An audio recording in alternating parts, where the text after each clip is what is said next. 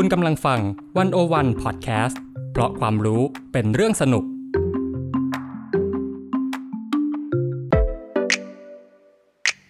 One-O-One in focus เจาะไฮไลท์เด่น เศรษฐกิจสังคมการเมืองทั้งไทยและเทศ โดยกองบรรณาธิการ The One-O-One dot wor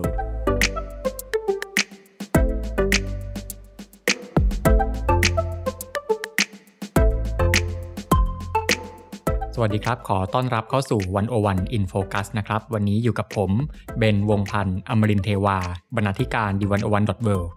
ค่ะ และเตยวจนาวรรลยางกูร บรรณาธิการ The One-O-One dot world ค่ะครับเมื่อช่วงปลายเดือนมิถุนายนที่ผ่านมานะครับ ก็ได้เกิดเหตุการณ์ใหญ่ขึ้นที่ประเทศสหรัฐอเมริกานะครับ นั่นก็คือกรณีที่ทางศาลสูงสุดเนี่ย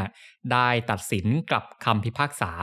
ในคดีโรกับเวสนะครับ ซึ่งคดีนี้เนี่ยได้ตัดสินไปตั้งแต่ปี 1973 คดีนี้คืออะไร เดี๋ยวเราจะมาพูดรายละเอียดกันอีกทีหนึ่งนะครับ แต่ว่าคร่าวๆก่อนก็คือเป็นการที่โร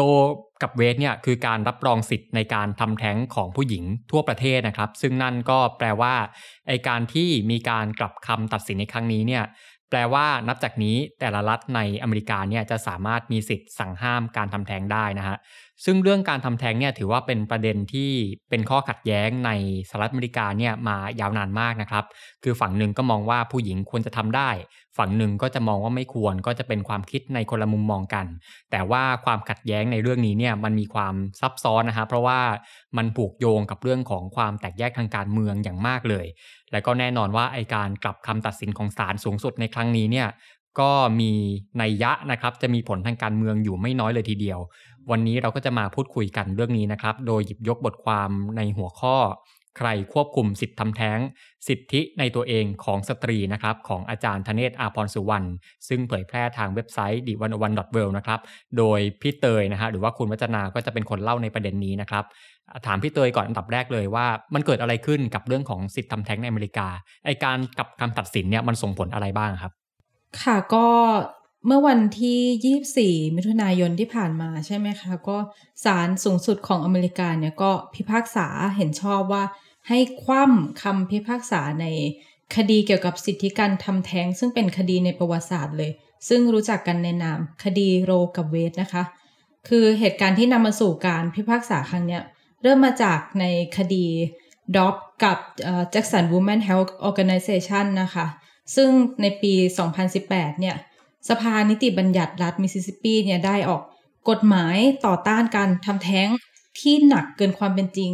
เช่น การกำหนดว่าการทำแท้งหลังจากท้องได้ 15 สัปดาห์เนี่ยถือเป็นความผิดอาญากรรม คือการทำลายชีวิตคน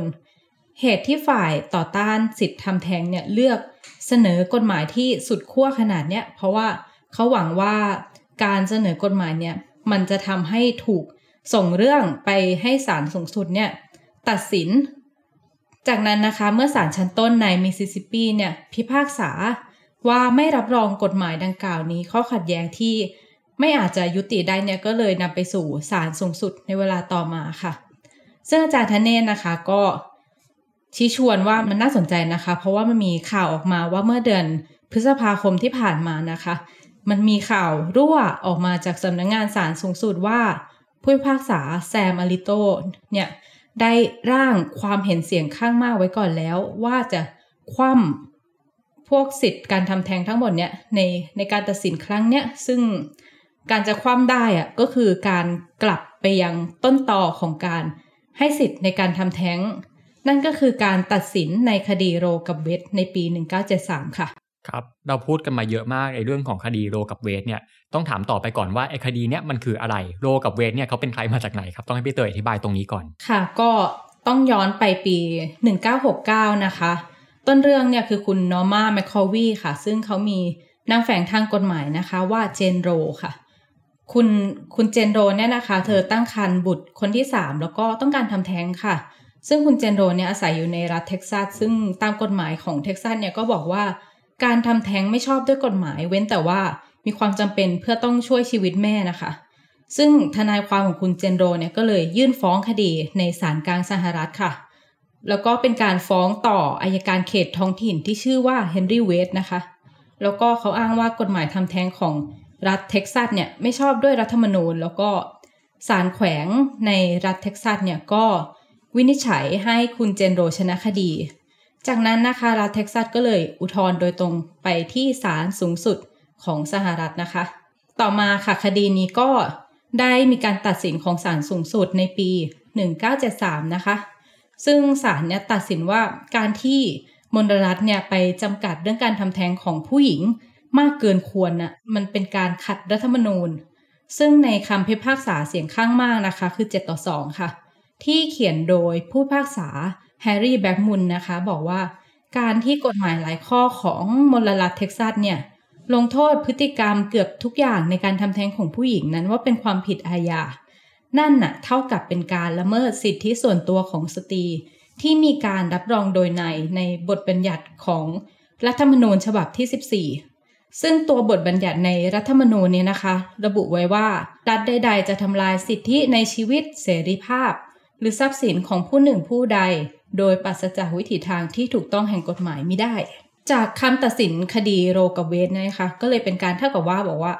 การจำกัดสิทธิการทำแท้งนั้นน่ะมันเป็นการขัดต่อรัฐธรรมนูญ แต่ว่าน่าสนใจนะคะที่คำพิพากษาคดีประวัติศาสตร์เนี้ยศาลสูงสุดเองก็ไม่ได้เห็นด้วยกับการ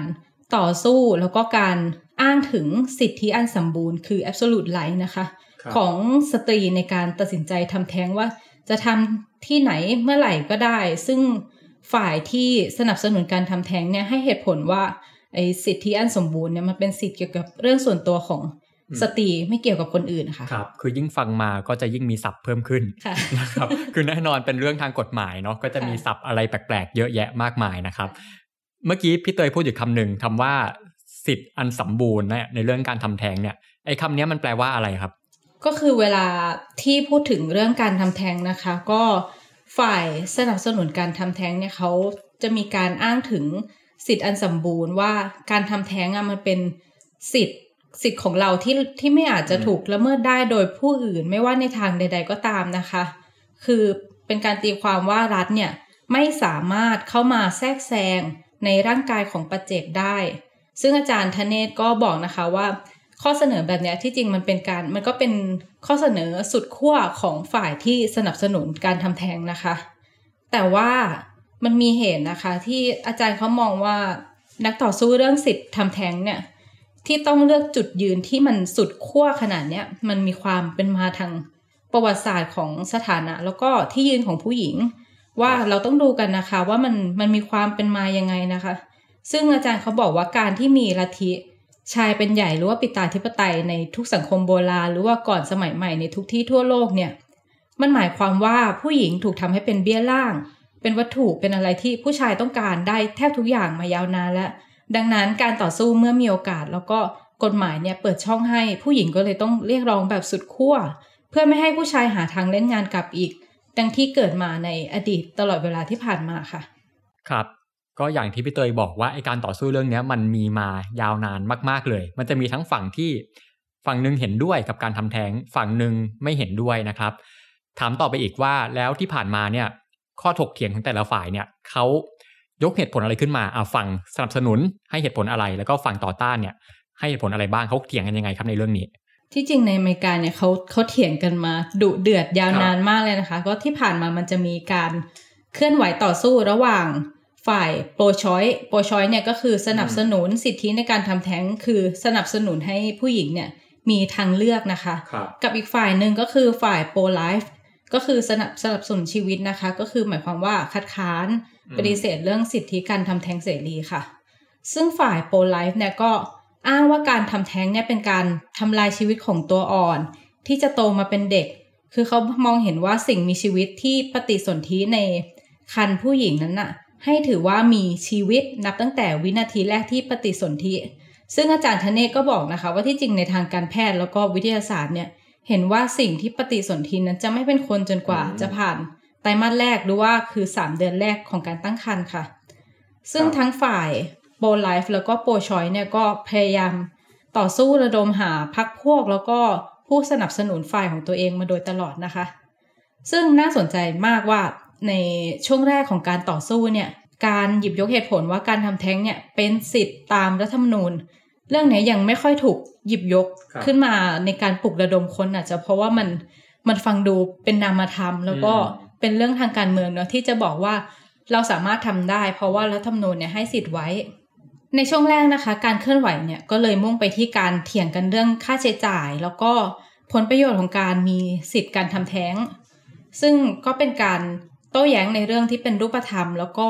ไม่เป็นการเมืองมากนัก คือทำให้เรื่องนี้กลายเป็นเรื่องใกล้ตัว แล้วก็เกี่ยวข้องกับชีวิตทรัพย์สินของคนที่ไม่ใช่เฉพาะผู้หญิงเท่านั้นนะคะ แต่ว่ายังรวมถึงคนอื่นในชุมชนด้วย เช่นเรื่องค่ารักษาพยาบาลเรื่อง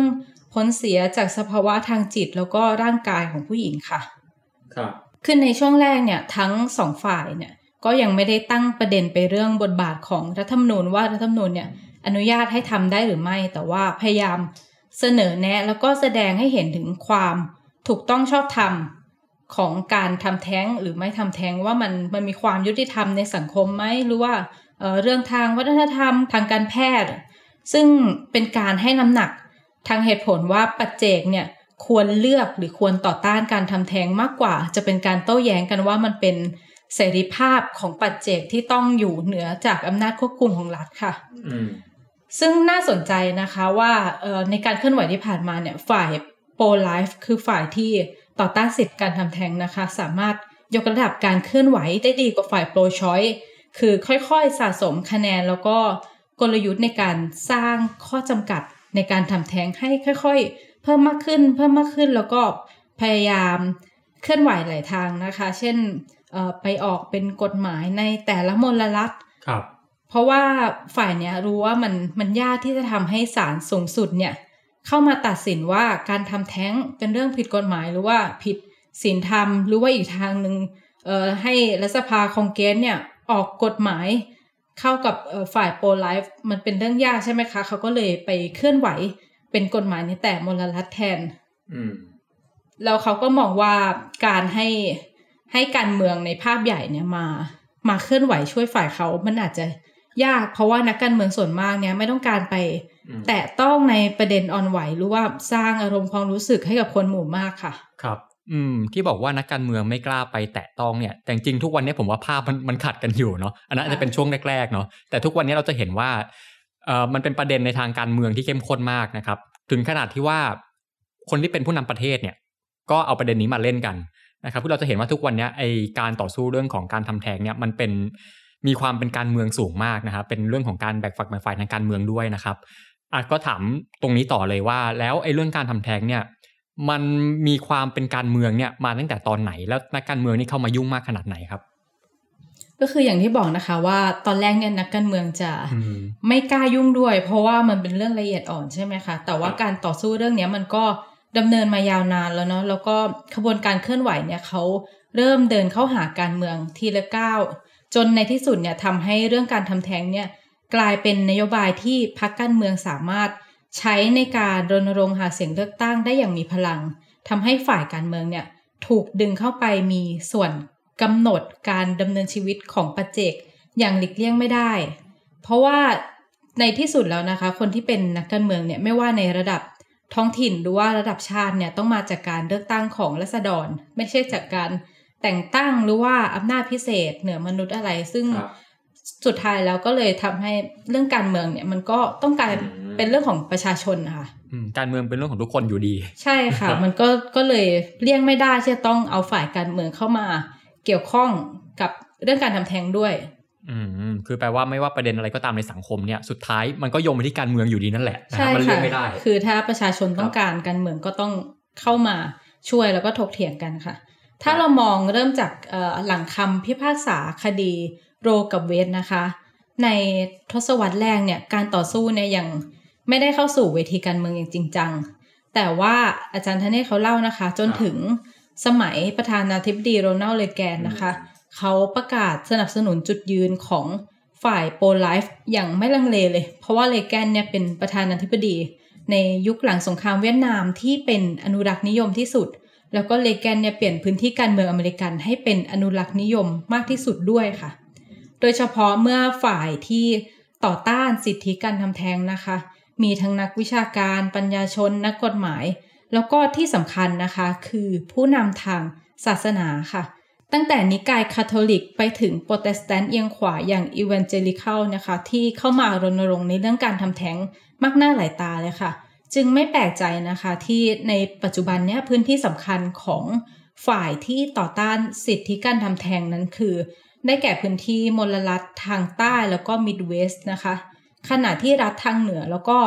ตะวันตกเนี่ยก็สนับสนุนสิทธิการทำแท้งอย่างถูกต้องทางกฎหมายค่ะ ซึ่งอาจารย์ทเนศเขาเปรียบเทียบนะคะว่าปรากฏการณ์เนี้ยมันสะท้อนเรื่องการแบ่งแยกอุดมการทางการเมืองแล้วก็สังคม ออกตามภูมิรัฐศาสตร์ เช่นที่เคยเกิดขึ้นมาก่อนแล้วในปัญหาความขัดแย้งเรื่องระบบทาสผิวดำที่ตอนนั้นนะคะคือภาคเหนือเนี่ยต่อต้านระบบทาสแล้วก็ต้องการเลิกทาสส่วนภาคใต้เนี่ยต้องการรักษาแล้วก็ส่งเสริมระบบทาสให้แข็งแกร่งแล้วก็เติบใหญ่ต่อไป แต่ว่าตอนนั้นนะคะภาคตะวันตกแล้วก็มิดเวสต์เนี่ยยังไม่มีฐานะ แล้วก็บทบาททางการเมืองอย่างเต็มที่ค่ะ เพราะว่าเพิ่งเข้ามาเป็นสมาชิกรัฐใหม่ของสหรัฐค่ะ อืม น่าสนใจมากที่เปรียบเทียบกับเรื่องของประเด็นการเลิกทาสนะครับค่ะคือถ้าใครศึกษาประวัติศาสตร์ของอเมริกาเนี่ยจะรู้ว่าไอ้เรื่องการเลิกทาสเนี่ยสุดท้ายมันลุกลามนะฮะความขัดแย้งเนี่ยมันลุกลามจนไปถึงขั้นเป็นสงครามกลางเมืองใช่ค่ะในที่สุดนะฮะก็เลยน่าสนใจมากว่าการที่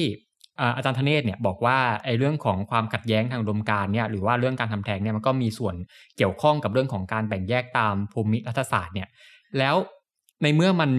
สามารถเทียบกันได้ขนาดนี้เนี่ยแล้วสุดท้ายแล้วเรื่องของคดีโรกับเวสหรือว่าเรื่องของเออความขัดแย้งเรื่องสิทธิการทำแท้งเนี่ยสุดท้ายแล้วมันมีโอกาสไหมที่มันอาจจะ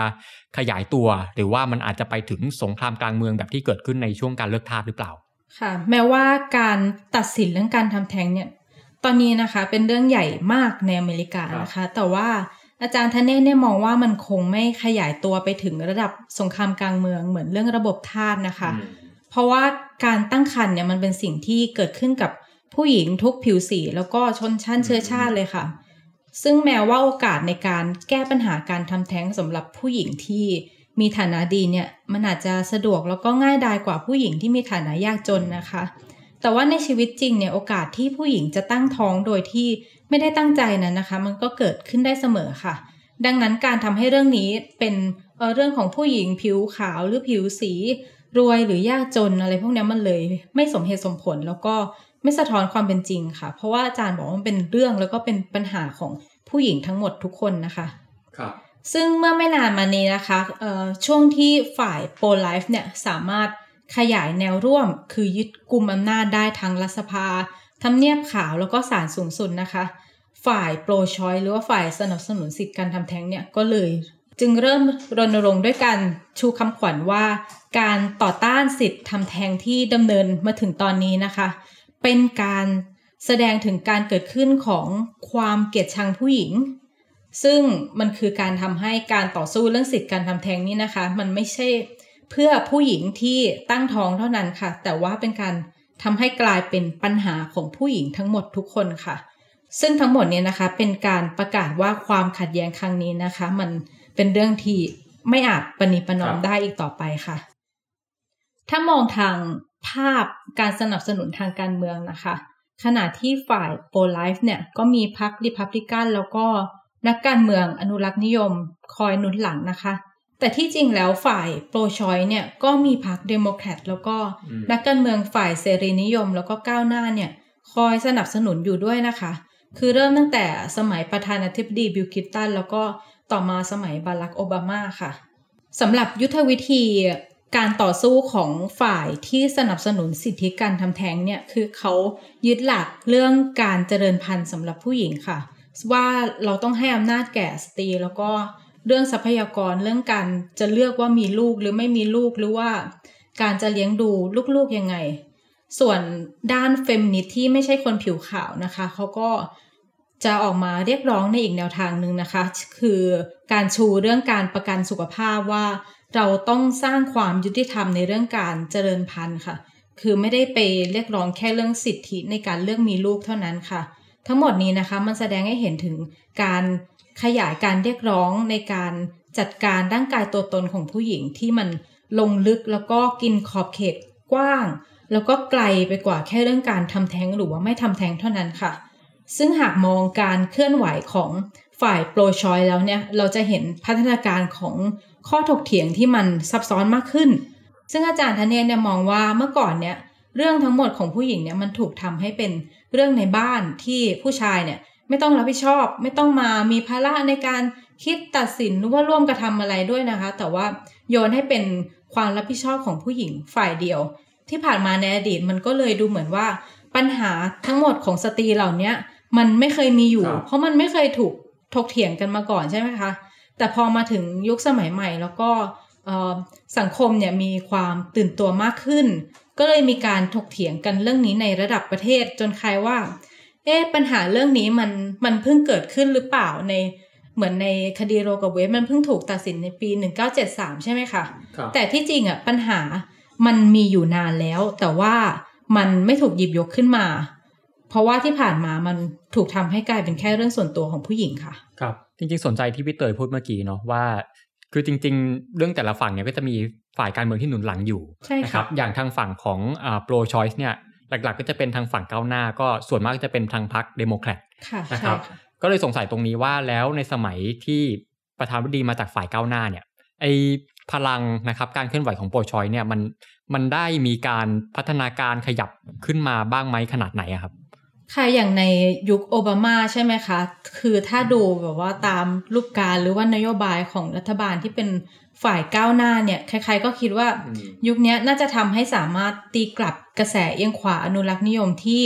ครอบงำทำเนียบข่าวมานานนะคะ แต่ว่าผลเนี่ยกลับเป็นไปในทางตรงกันข้ามนะคะครับเพราะว่าในยุคโอบามาเนี่ยกลับนำไปสู่การผนึกกำลังของฝ่ายขวาอย่างที่ไม่เคยเป็นมาก่อน จนนำไปสู่การก่อตัวของปีกขวาในพรรคริพับลิกันที่เรียกกันว่ากลุ่มงานเลี้ยงน้ำชา หรือว่า Tea Party นะคะ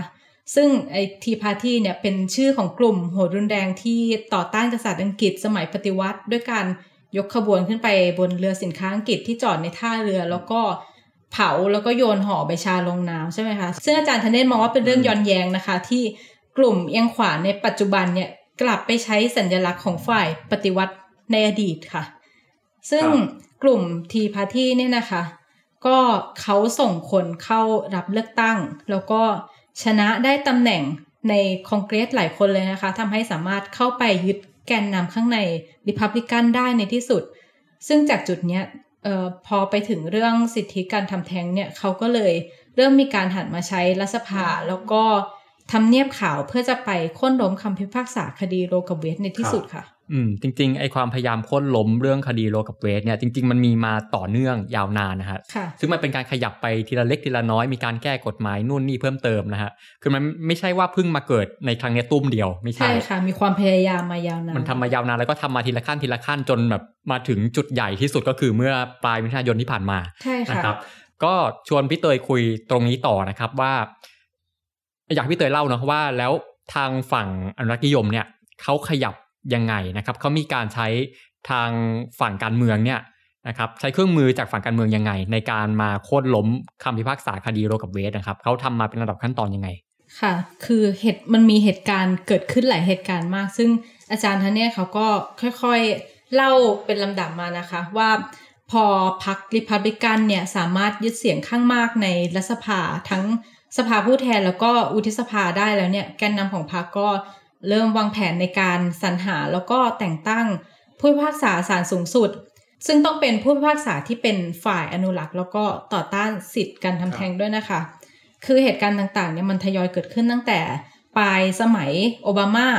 คือมันเหมือนเป็นโชคช่วยของฝ่ายอนุรักษ์นิยมนะคะ เพราะว่าคุณแอนโทนินสกาเลียเนี่ยซึ่งเป็นหนึ่งในผู้พิพากษาศาลสูงสุดเนี่ยเกิดเสียชีวิตขึ้นกระทันหันระหว่างการ ล่าสัตว์อยู่กับชนชั้นนำที่เท็กซัสนะคะครับตอนนั้นเนี่ยโอบามาก็แถลงว่าอะเราจะรีบดำเนินการสรรหาเสนอชื่อผู้พิพากษาศาลสูงสุดคนใหม่ ให้วุฒิสภาเนี่ยพิจารณาโดยเร็ว แต่ว่าคุณแมคคอนเนลนะคะ หัวหน้าเสียงข้างมากในวุฒิสภาเนี่ยก็รีบแถลงกลับทันทีบอกว่าคุณโอบามาช้าก่อน เราควรจะให้คนอืมที่ประชาชนเลือกเนี่ยเป็นผู้เสนอชื่อจะเหมาะสมกว่า เพราะว่าตอนนั้นเนี่ยกำลังจะมีการเลือกตั้งประธานาธิบดีคนใหม่ ต่อจากยุคของโอบามาที่คบมาสองสมัยแล้วอะค่ะครับจากนั้นก็อย่างที่รู้กันนะคะว่าคุณโดนัลด์ทรัมป์เนี่ยได้รับเลือกตั้งเป็นประธานาธิบดีทรัมป์เนี่ยก็รีบเสนอชื่อผู้พิพากษาศาลสูงสุดคนใหม่ ที่บรรดากลุ่มอนุรักษ์นิยมเนี่ยเขาเตรียมชื่อไว้ให้ละแล้วจากนั้นก็เหมือนโชคช่วยอีกครั้งหนึ่งของฝ่ายอนุรักษ์นิยมนะคะ ที่แอนโทนีเคนเนดีเนี่ยผู้พิพากษาศาลสูงอีกคนน่ะประกาศลาออก พร้อมกับฝากลูกน้องที่ทำงานกับเขานะคะ คือคุณเบฟแคฟแวนนอร์นะคะ ให้รับตำแหน่งนี้ต่อไป แล้วก็พอมาถึงปลายสมัยของทรัมป์นะคะ ซึ่งเป็นเรื่องดังมากอืมเป็นเป็นเรื่องระดับสะเทือนโลกเลยนะคะ ที่ครับผู้พิพากษาสตรีหัวก้าวหน้าของศาลสูงสุดเนี่ย คือ RBG นะคะ ก็ถึงแก่อสัญกรรมอย่างไม่คาดคิดค่ะ ซึ่งแม้ว่าพรรคเดโมแครตเนี่ย ก็บอกว่าควรรอให้การเลือกตั้งประธานาธิบดีคนใหม่ เรียบร้อยก่อนแล้วค่อยเสนอชื่อกันนะคะ แต่ว่ารีพับลิกันแล้วก็ทำเนียบขาวบอกว่า ไม่ต้องรอและให้รีบแต่งตั้งเลย แล้วก็ให้ผ่านวุฒิสภาของรีพับลิกันไปอย่างรวดเร็วไม่เกินเดือนค่ะอืมถ้าสรุปทั้งหมดก็คือ สามารถมองได้ว่ามันก็มีเป็นโชคช่วยฝ่ายริพับลิกันแล้วก็อนุรักษ์นิยมนะคะ ที่ทำให้ได้ผู้พิพากษาของฝ่ายตัวเองถึง 3 คนในสมัยเดียวอย่างที่ไม่เคยเกิดขึ้นมาก่อน แล้ว 3 คนนี้นะคะ ก็กลายเป็น 3 ทหารเสือของฝ่ายต่อต้านการทำแท้ง แล้วก็รวมถึงปัญหาการแต่งงานของเพศเดียวกัน หรือว่าปัญหาเรื่องการใช้ยาคุมกำเนิดที่อาจารย์ทนเนก็มองว่ามันอาจจะถูกโค่นล้มได้ในเวลาไม่นานต่อไปนี้ค่ะ ครับ คือจริงๆแปลว่าศาลสูงสุดเนี่ยเป็นคีย์สำคัญเลยของเรื่องนี้ใช่ค่ะนะฮะแล้วก็สำคัญมากตรงที่ว่า ใคร จะเป็นใครจะนั่งตำแหน่งไหนอะใครนั่งตำแหน่งไหนบ้างค่ะนะฮะซึ่งไอการแต่งตั้งคนที่มาเป็นผู้พิพากษาศาลสูงสุดเนี่ยมันเป็นการที่ผู้นำประเทศสามารถแต่งตั้งได้ค่ะซึ่งมันก็แน่นอนว่าผู้นำก็ต้องแต่งตั้งคนที่มีความคิดในฝั่งของตัวเองใช่ค่ะนะครับพอเดโมแครตขึ้นมาปุ๊บก็อาจจะตั้งคนที่เป็นหัวก้าวหน้าขึ้นมา พอริพับลิกันขึ้นปุ๊บก็จะตั้งคนที่เป็นฝั่งอนุรักษ์นิยมขึ้นมา แต่ประเด็นในตอนนี้คือว่าฝั่งอนุรักษ์นิยมเนี่ยครองเสียงข้างมากในศาลสูงสุด ใช่ค่ะนะครับเพราะฉะนั้นเนี่ยมันก็เลยไม่แปลกใจที่ว่าทำไมมันถึงมีการกลับคำตัดสินคดีโรกับเวสเกิดขึ้นมา ค่ะ ความน่ากังวลก็คือมันอาจจะลามไปสู่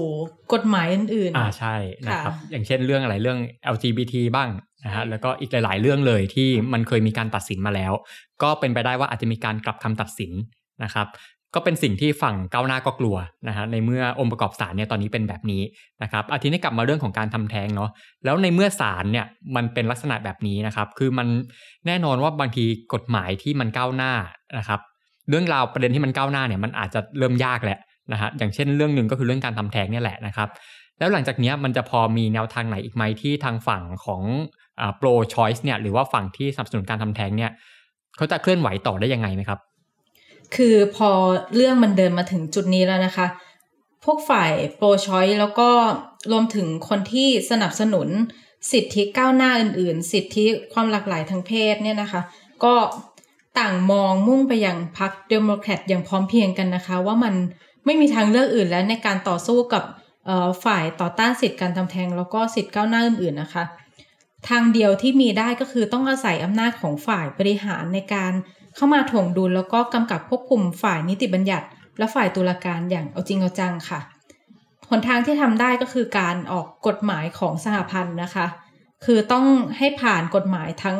สองสภานะคะ ซึ่งต้องมีการรับรองแล้วก็ให้หลักประกัน ในสิทธิส่วนตัวในการเลือกทำแท้งหรือไม่อย่างถูกต้องตามกฎหมายแล้วก็เป็นวิทยาศาสตร์ ถามว่าวิธีนี้ง่ายไหม ถ้าตอบตามตรงก็คือค่อนข้างยากค่ะ เพราะว่าในขณะนี้นะคะ เดโมแครตเนี่ยมีเสียงเท่ากับริพับลิกันในวุฒิสภานะคะ